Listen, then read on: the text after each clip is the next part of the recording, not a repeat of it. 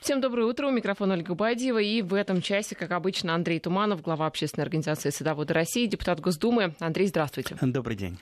Будем говорить об остреньком. Ну, для кого-то остренькое, для кого-то не очень. Ну, почему же остренькая, нормальная? Остренькая что? А вот интересно, а вот что слушатели подумают? О чем мы будем говорить? Об остреньком. О чем? О редьках. О редьках, да. Вообще э, в России редька, черная редька особенно, это было очень популярное э, кушанье наряду с репой, то есть репа и редька, это такие два такие столпа в докаркотофельную эпоху.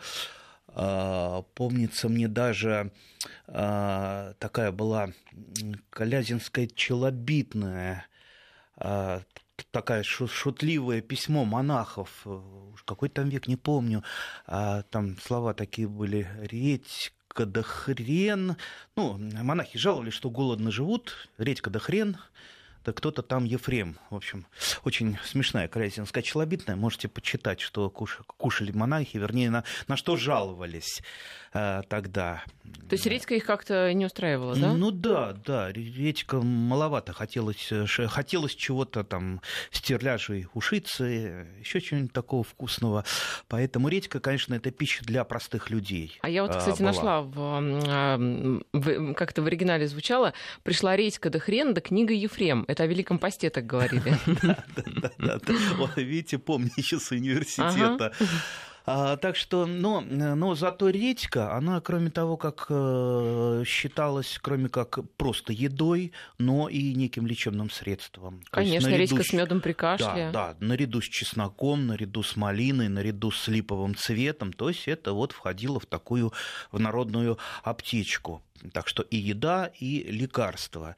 Но, как говорится, редьки бывают разные, пришли другие времена, и, может быть, э, не, не все люди, кстати, могут вот такую вот редьку острую кушать. Вот за счет чего острота достигается? Там э, редичное масло, горчичное масло, не редичное, да, горчичное масло в больших количествах, которое вот э, влияет и на вкус, и, кстати, на сердечко влияет. Если вы у вас проблемы с сердцем, и вы съедите много-много редьки, так в охоточку, то сердце-то заколотится, дай бог. Поэтому э, стали сейчас очень активно кушать и другие редьки. Ну, например, редька японская, дайкон. Вообще в Японии с этой редькой культура многотысячелетняя, наверное. Там тысячи сортов дайкона, разных разных. То есть э, вот то, что до нас дошло, это ну, там жалкие какие-то десятки сортов, э, э, просто ну, самые, самые востребованные, как вот редька сорта Миноваси, дайкон, вернее, ну это все редьки в любом случае такой удлиненный корнеплод белого цвета, как вот длинный-длинный э, слоновий бивень или мамонтовый бивень. Очень красивый, очень вкусный. То есть на хрен похоже, да, по сути? Э, ну, толщиной-то, во. Угу. Да, это сколько, сколько сантиметров? Сантиметров 20 толщина. Ну, 10. 10, да? Ну, ладно. Вот, ну и, естественно, в нем а, не содержится в том количестве э, горчичных масел, то есть э, он, его можно много съесть, очень хорошо э, действует на внутренние органы, там, э, печень, э, желчный пузырь. Ну, вот, э, хорошо, как говорят врачи, э, способствует перевариванию пищи, то есть какие-то имеет природные вещества для того, чтобы желудок лучше работал. А, кстати, сами японцы, они этот дайкон кушают э, на обед, завтрак, э, ужин э, и, наверное, на полник тоже. Не знаю, компот варят или нет, но во всяком случае супы некоторые виды дайкона они кладут. Я уж не говорю, там даже сладости делают из него. В общем, Э, очень интересная культура. А вот то, что в э, различных э, там ресторанах суши дайкон, он уже в каком-то маринованном виде, то есть его, видимо, еще изготавливать можно, да? Ну, конечно, а все что угодно из него делают. Вот скорее можно перечислить на пальцах то, что нельзя сделать из него, а я даже, я, я даже не знаю, что перечислить. Я думаю, японцы все что угодно э, сделают. Поэтому э, вот дайкон, когда попал к нам э, в Россию, это было, в принципе, и давно, и недавно, но я вот так, так вот активно стал его сажать лет 20 назад. Э, так вот, когда попал, он э, в России очень полюбился, потому что, ну, э, в отличие от редьки, он не червивит, редька может здорово и поразиться и крестоцветной блошкой, зачервивить, а дайкон, он, ну, во-первых, он сажается не весной. Как правило, весной у нас э, другие редьки, в частности, редиска это тоже редька, это весенний овощ. Дайкон все-таки сажается где-то летом. Но сейчас вот мы там пару передач немножко пропустили, нам надо было пораньше а, а, рассказать про этот замечательный овощ, чтобы люди чуть пораньше посадили. Это, как правило, вот, ну, начало второй половины лета, и начинаются активные посадки. И к осени он успе, успевает вырасти, ого-го, какой, вот как я показал на пальцах, вы сказали, что это 10 сантиметров. Ну, в принципе, можно и сейчас посеять дайкон а, во-первых, мы не знаем, какая осень будет. Если осень теплая будет, то он может вырасти как раз вот до таких вот а, размеров. Если нет, если не хватит ему тепла, не хватит э, солнышка, слушайте, ну тогда дайкон будет, ну чуть побольше редиски, а может там побольше редиски. Его можно есть в любом состоянии. То есть вот я его сею обычно чуть по, а, погуще, а потом вот начинаешь прореживать, он еще вот да, как, как редиска такая удлиненная. А, его сразу же вместе с нежными листочками порубил в салатик. Очень, очень хорошо, очень вкусно. Листочки тоже съедобные, пока молодые особенно. Такие они не загрубели. Замечательно, мне очень а, нравится. А, правда, я всем советую, если уж покупаете семена дайкона, обратите внимание на наши сорта современные, не обязательно чисто японские, потому что вот э, частенько, особенно если не очень хороший семеновод э, размножал эти семена, дайкон уходит в стрелку. Вот с этим есть проблема, потому что вот почему второй половине лета его сажают? Ну, вот э, со световым днем проблемы. А, например, наши дайконы, выведенные у нас, ну, самый известный это дайкон Саша, а, их можно и э, пораньше сажать, и э, со стрелкованием там поменьше проблем. Хотя вот э, у меня в прошлый год я непонятно где, вот у меня не было семян, лазил, лазил по своим закромам, в закромах вот все есть, все, да, а, а кроме дайкона, так вот бывает, да. Ну, и купил где-то на развале, совершенно как, в каком-то непотребном месте, всегда не советую всем, ну а тут вот больше деваться был некуда. Купил, посеял, у меня ну, практически 100% дайкона ушло в стрелку. То есть вот... Э, а ну, когда он уходит в стрелку, то получается корнеплод а, не очень хороший, да? Нет, э, в отличие, например, от редик и э, тот же самый редиски, которая, если вот она пошла в стрелку, все, она одеревенела, и есть нельзя. У дайкона все-таки можно есть корнеплод. Другое дело, что он получается маленький и не очень может быть сочный. Но в еду он идет. Вот чем и э, хороший дайкон, ну просто не допускайте, пока он за, там, зацветет уже вовремя его вырывайте, потому что все равно он расти нормально не будет. А, кстати, и редиску же можно сажать. Вот почему редиска это считается весенний овощ? Дело в том, что редиска это овощ короткого дня, то есть ему нужен день а, не очень длинный. В длинный день он тоже пытается застрелковаться. А, сейчас уже день пошел на убыль, значит, э, ну, можно... Э, Петр Павел час убавил, как говорят. Да, да, да, да. И советую поиграть, э, попробовать осенние сорта редиски. Их достаточно много, все-таки они более приспособлены для осени и для этого осеннего светового дня. Как правило, на осенних сортах редиски так и стоит, там, например, там осенний гигант, да, все, значит, это наша Э, значит, это будет большая удлиненная редиска, э, которая как раз получится очень хорошо осенью. И вот э, тут меня часто спрашивали, вот со стрелкованием, да, у всех редик есть некая проблема. Меня спрашивали, э, как я, как-то я сказал э, в эфире, лучше сажать редис пересаженный.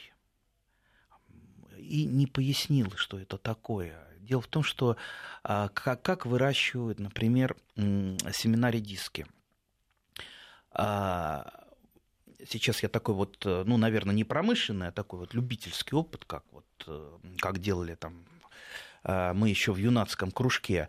То есть, чтобы ваши, ваши семена были более надежными, не подвергались, ну, не были более такими стрелкующимися, отбирают так называемых упрямцев.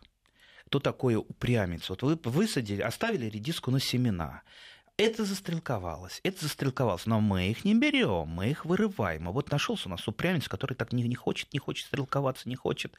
А мы его потом а, вот э, взяли, пересадили на другое место, подрезали корешочек, и он застрелковался. Это значит, у него семена будут наиболее устойчивы к стрелкованию. А вот не пересаженный редис – это как раз тот, который вот э, массово начал стрелковаться, и он предрасположен. Возможно, предрасположен к стрелкованию, если это не очень хороший сорт. Лучше всего, конечно, посадить гибрид, который будет э, чуть-чуть подороже. Их, правда, немного среди редиса, кредик и дайконов, но они э, есть. Так что сажайте замечательные растения. Сейчас я, мы рассказали, в общем-то, Э, не обо всем в этом э, замечательном мире редик, но редики, я думаю, традиционно в России тоже любят не меньше, чем в Японии, а в Японии э, конечно, она идет практически во все блюда. И ну, добавлю, что в Японии считается одна из самых высоких продолжительностей жизни – Возможно, это за счет климата, за счет морепродуктов, но думаю, и дайконы, редьки здесь тоже сыграли какой-то немаловажный. Еще, я думаю, философия японская роль. такая, такой спокойной жизни тоже это очень важно. Итак, а, что вы спрашиваете на наш WhatsApp? Я номер еще, еще раз напомню для тех, кто забыл. Плюс семь девятьсот три сто семьдесят шестьдесят три шестьдесят три смс-портал пять пять три три слово «Вести» вначале не забывайте. Пишут нам, представляете, аж из Мелитополя. Мелитополь. Да, Мелитополь. У нас, кстати, не первый раз из Мелитополя. Украина, да, Мелитополь. А, спрашивают, дайкон влаголюбив и засухоустойчив?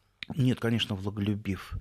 Влаголюбив, его надо регулярно поливать. Кстати, сок из дайкона – это просто такая сказка.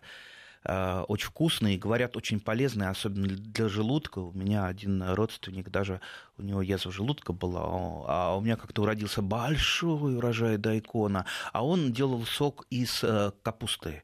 И, а, а капуста и редька – это же самые ближайшие родственники. Ну и вот я ему стал таскать дайкон, он стал из него сок гнать. Доволен, говорит, сразу с желудком полегчало. Да и вообще, когда дайкон просто вот потрешь, салатик сделаешь, там просто, знаете, вот, вот э, так плавает в таком вкусном дайконовом соке. Вообще вкусная культура, замечательная. Еще вы спрашиваете, доброе утро, моя бабушка всегда пересаживала редиску на семена.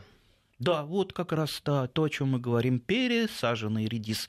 Э, сейчас, правда, редко пишут на пакетиках с редиском пересаженный или не пересаженный он, но если эту надпись вы заметите, заметите, просто знайте, что не пересаженный лучше не покупать, пересаженный лучше купить. А ведь редиску э, можно сажать, э, насколько я понимаю, волнами в течение практически всего лета.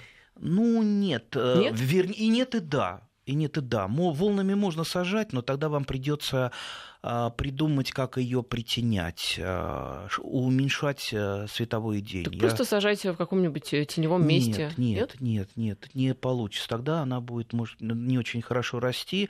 Именно нужно сократить размер а, светового дня. Для этого, вот э, я знаю, сам я это не делаю, потому что я не такой большой э, любитель реди... самой редиски. Весной и осенью мне ее хватает. Во все остальное там я выращиваю там редька лоба, э, еще выращиваю еще несколько других белых редик очень вкусных. А, а по поводу редиски просто черной пленкой э, де, де, делают такое вот небольшое укрытие, и черной пленкой в конце э, дня ее укрывают, чтобы сократить там на, там, на 3-4 часа световой день. Получается замечательная редиска. Но это же надо жить на даче. Я ж вот э, Представляете, я вот только что ж прилетел из Владивостока. Владивосток, находка. Это значит минус одна неделя, это значит, э, вот я не сумел побывать на даче, это значит, сейчас дождички прошли, сорняки поперли, это значит, помидоры не политы, хорошо, вот у меня там соседи чуть-чуть помогают, э, там открывают, закрывают теплицу, там что-то, в общем-то, если там огурцы совсем захереют, польют их, но все равно всему нужен пригляд, а уж э, для того, чтобы так редиску выращивать, это надо, конечно, жить на даче. Кстати, во Владивостоке заходишь вот в садовое товарищество, а я часто еще в Калининградскую область летаю, и как тут представьте между точками, какие громадные расстояния. А люди э, примерно, примерно одинаковые на всех дачах, добрые, веселые, э, культуры примерно тоже одинаковые, и разговоры тоже и как будто ты вот э, где-то в одном месте, хотя расстояние между это, этими точками огромно. Очень дальневосточники гордятся э, жимолостью съедобной, э, которая оттуда родом происходит, и спрашивают, а у вас жимолость есть? Меня несколько раз спросили. Есть у нас жимолость. И причем разных сортов. Э, и одна из самых популярных культур набирает популярность. Это самая первая ягода. Раньше садовые земляники – но сейчас мы говорим именно о жимолости съедобной, потому что есть жимолость и весьма горькая. То есть я в начале своего знакомства с жимолостью, уж не помню, сколько это лет назад был, лет 15, наверное, мне подарили э, кустик жимолости, по-моему, подарили, а он у меня вырос и оказался до того горьким.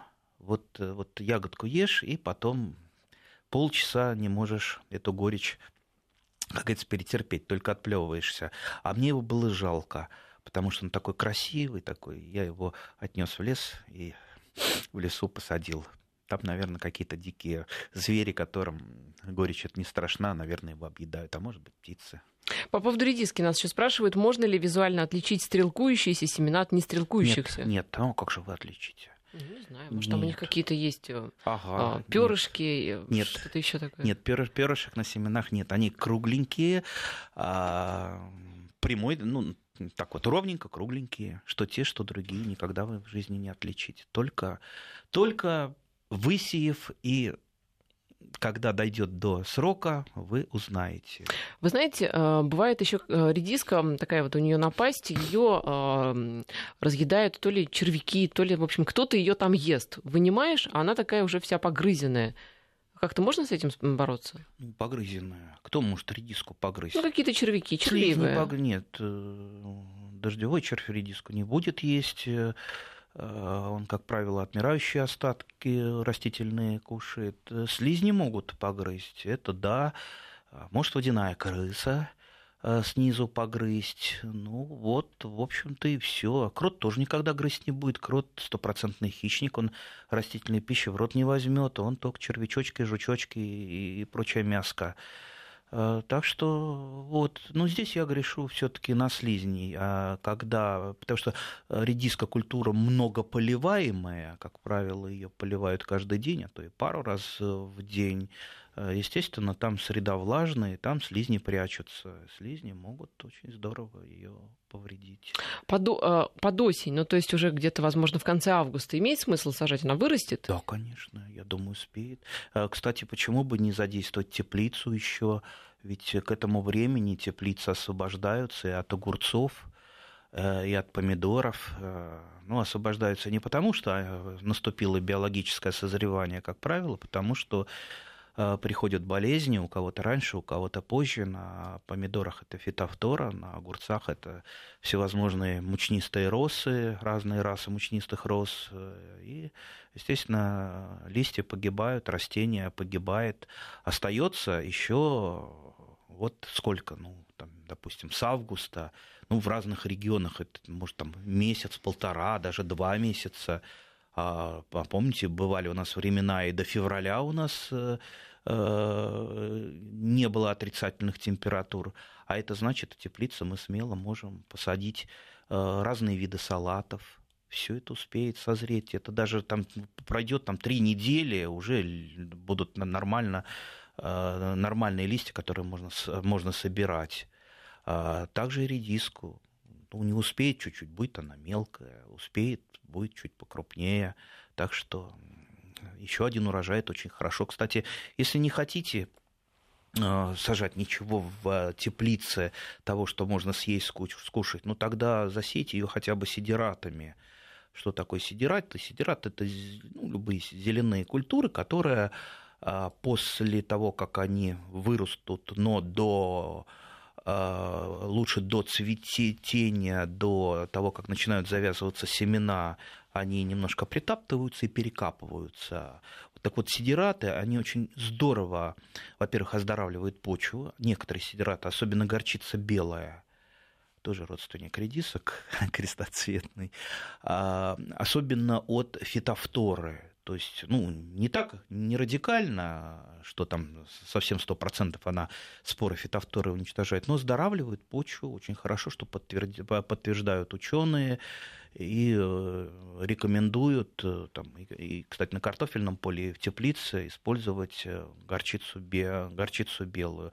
Ну и, конечно, после того, как вы перекопали ее, это ну, равно ну, почти внесению навоза в почву, потому что э, такой вот всплеск жизни почвенных бактерий, почвенных обитателей, а любая, любой всплеск жизни это есть э, оздоровление почвы и ее, скажем так, э, ее лучшая, лучшая питательность для растений, вот скажем так вот, немножко кривовато.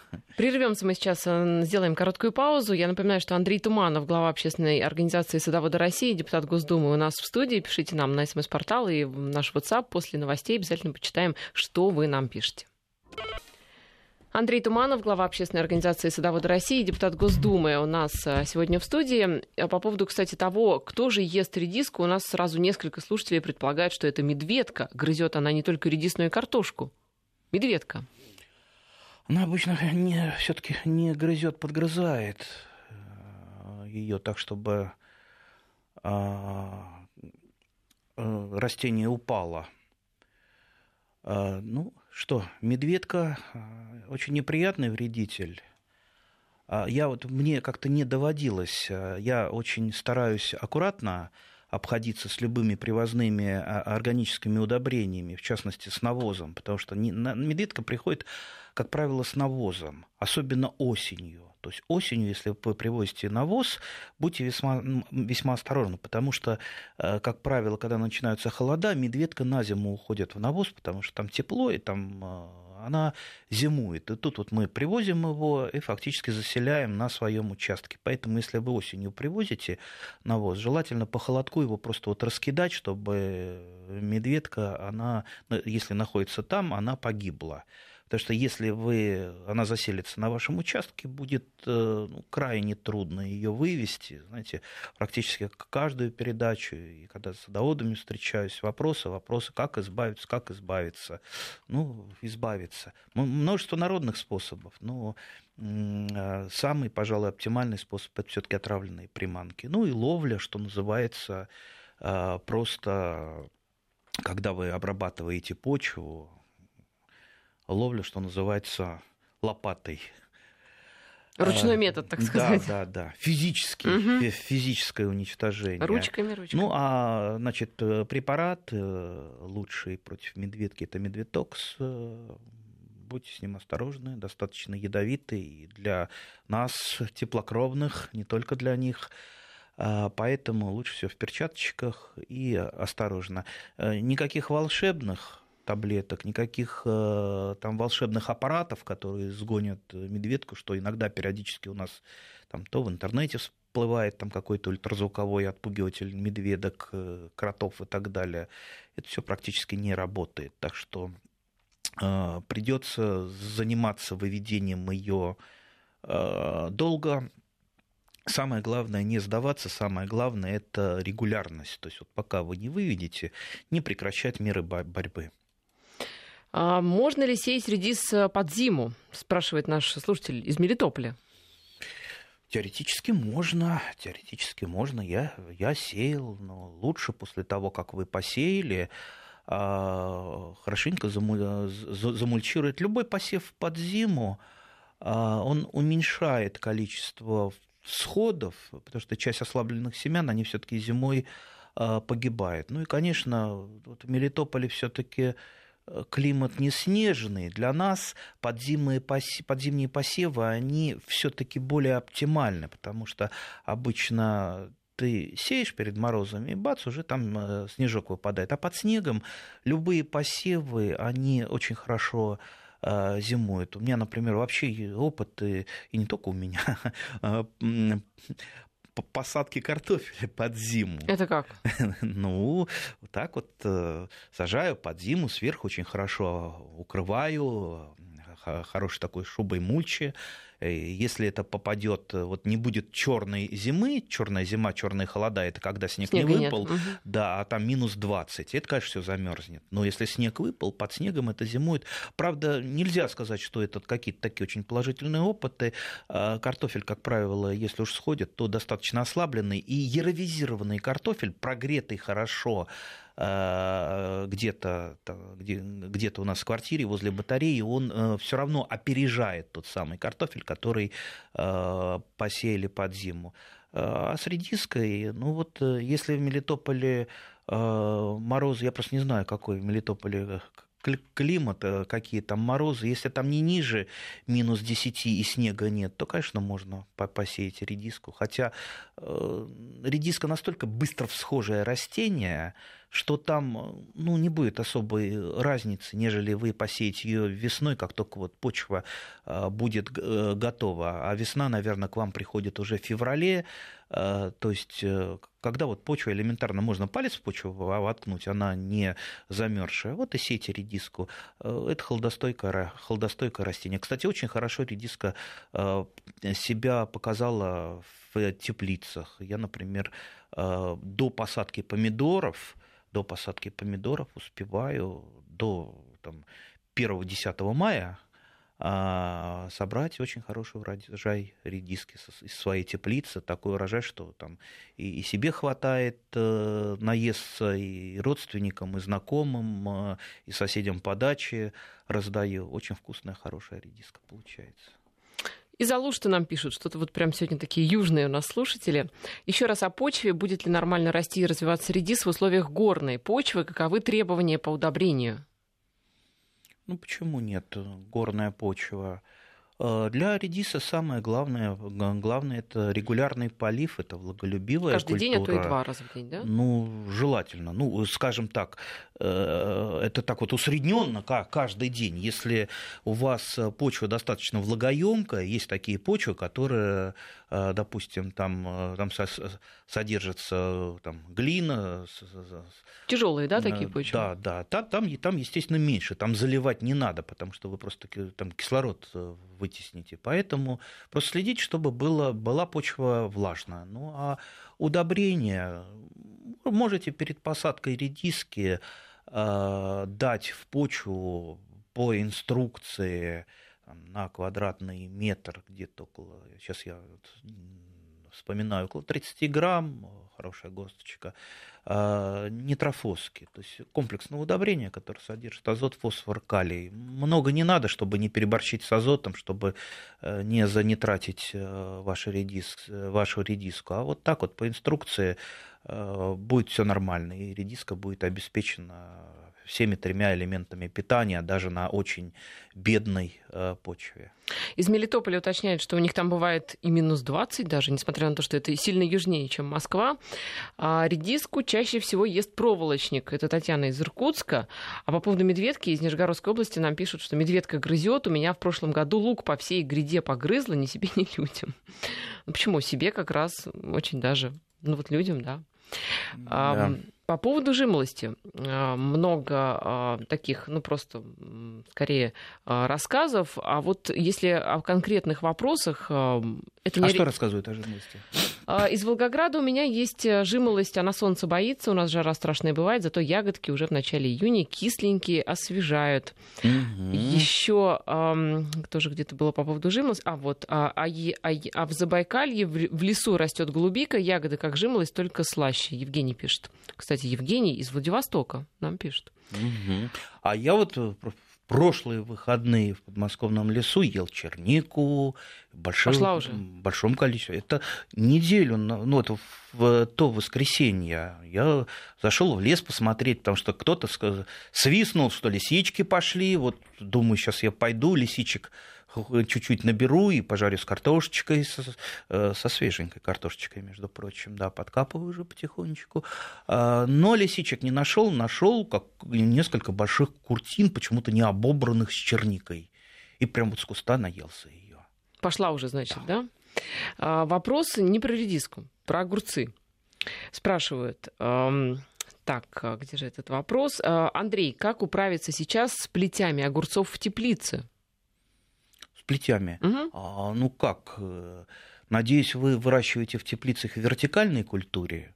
Вертикальной культуре, веревочка. Это что такое вертикальная культура? Ну, это значит, они растут вверх, а не в бок. Угу. Плети, да, когда они доходят до верха теплицы, вы, в принципе, если у вас там не густо посажено, можете плеть перекинуть через э, там вот это вот, э, какая у вас опора, и чуть-чуть ее дать порасти еще вниз но чаще всего этого не делают, просто прищипывают э, огурцы, но тогда пойдут пасынки. С пасынками тоже смотрите, как у вас нагружен сам огурец. Если э, на нем много цветов и огурцов, пасынки надо убирать. Если наоборот вы все собрали, пасынки дадут вам дополнительно еще э, небольшой урожай огурцов.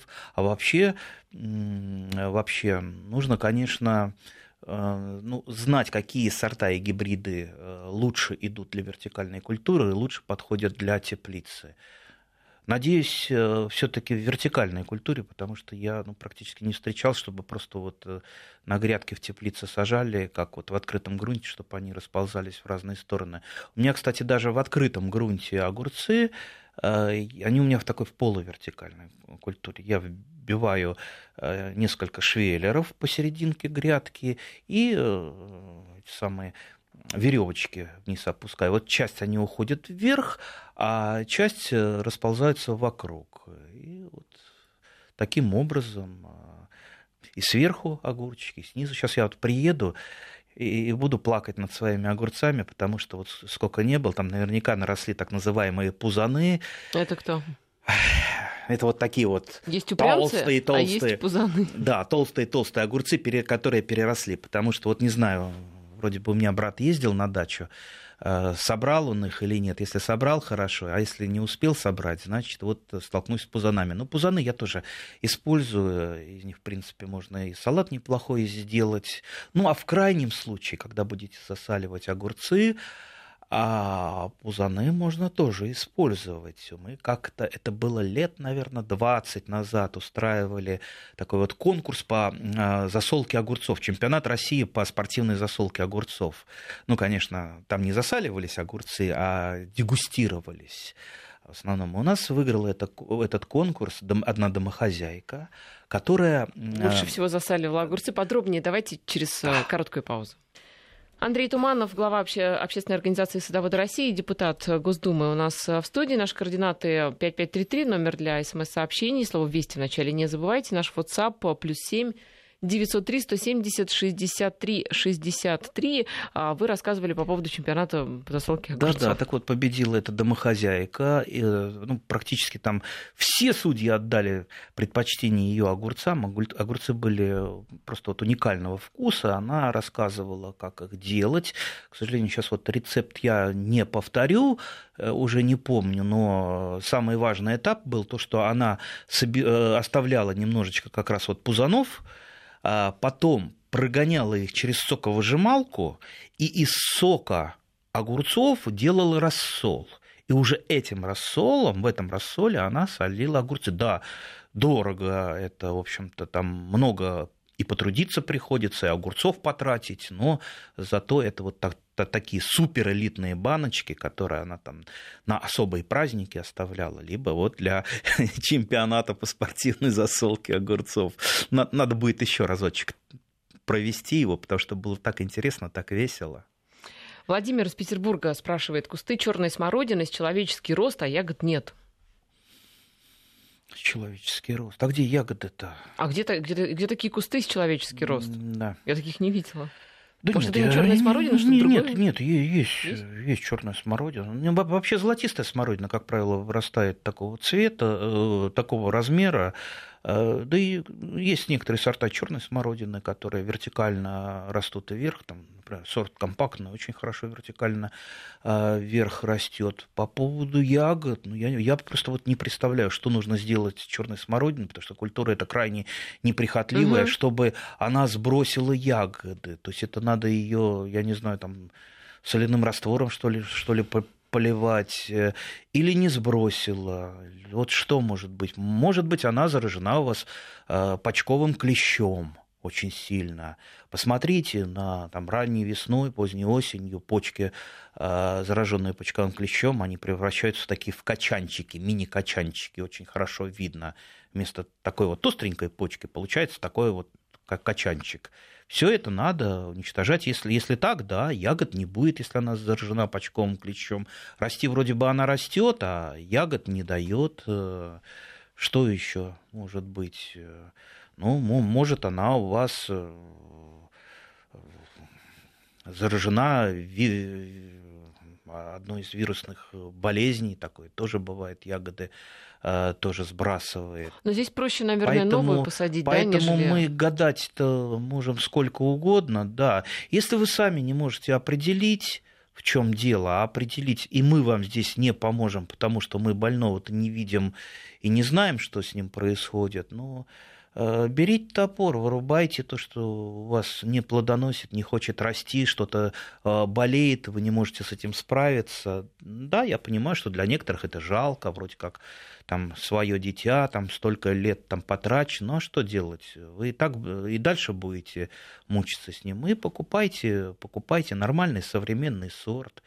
Современные сорта черной смородины, они крупные, они полезные, э, в них содержится повышенное содержание витамина С. То есть э, вот основная селекция идет на устойчивость к болезням, устойчивость к почковому клещу, повышенное содержание витамина С и других витаминов. Ну, естественно, когда ягодка крупная, это тоже неплохо на уменьшение осыпаемости черной смородины, потому что при неблагоприятных э, условиях, да, она может осыпаться.